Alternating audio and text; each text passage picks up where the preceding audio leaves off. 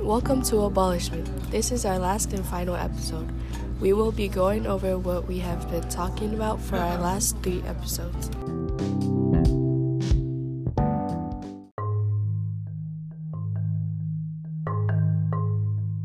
19th Amendment was ratified on August 18, 1920, and it gave women the right to vote. While this was a right that women had to fight very hard for, it is no longer needed because we are all equals, and Amendment 14 and 15 already give us that right.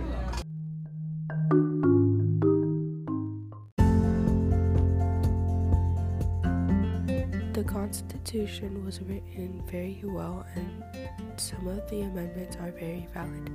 But as our country changes, the amendments should too.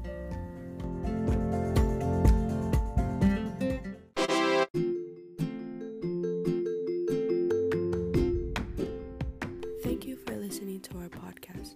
I hope you had fun. Once again, this is Abolishment. Your hosts are Cisa, Emerald, and Allison, signing off.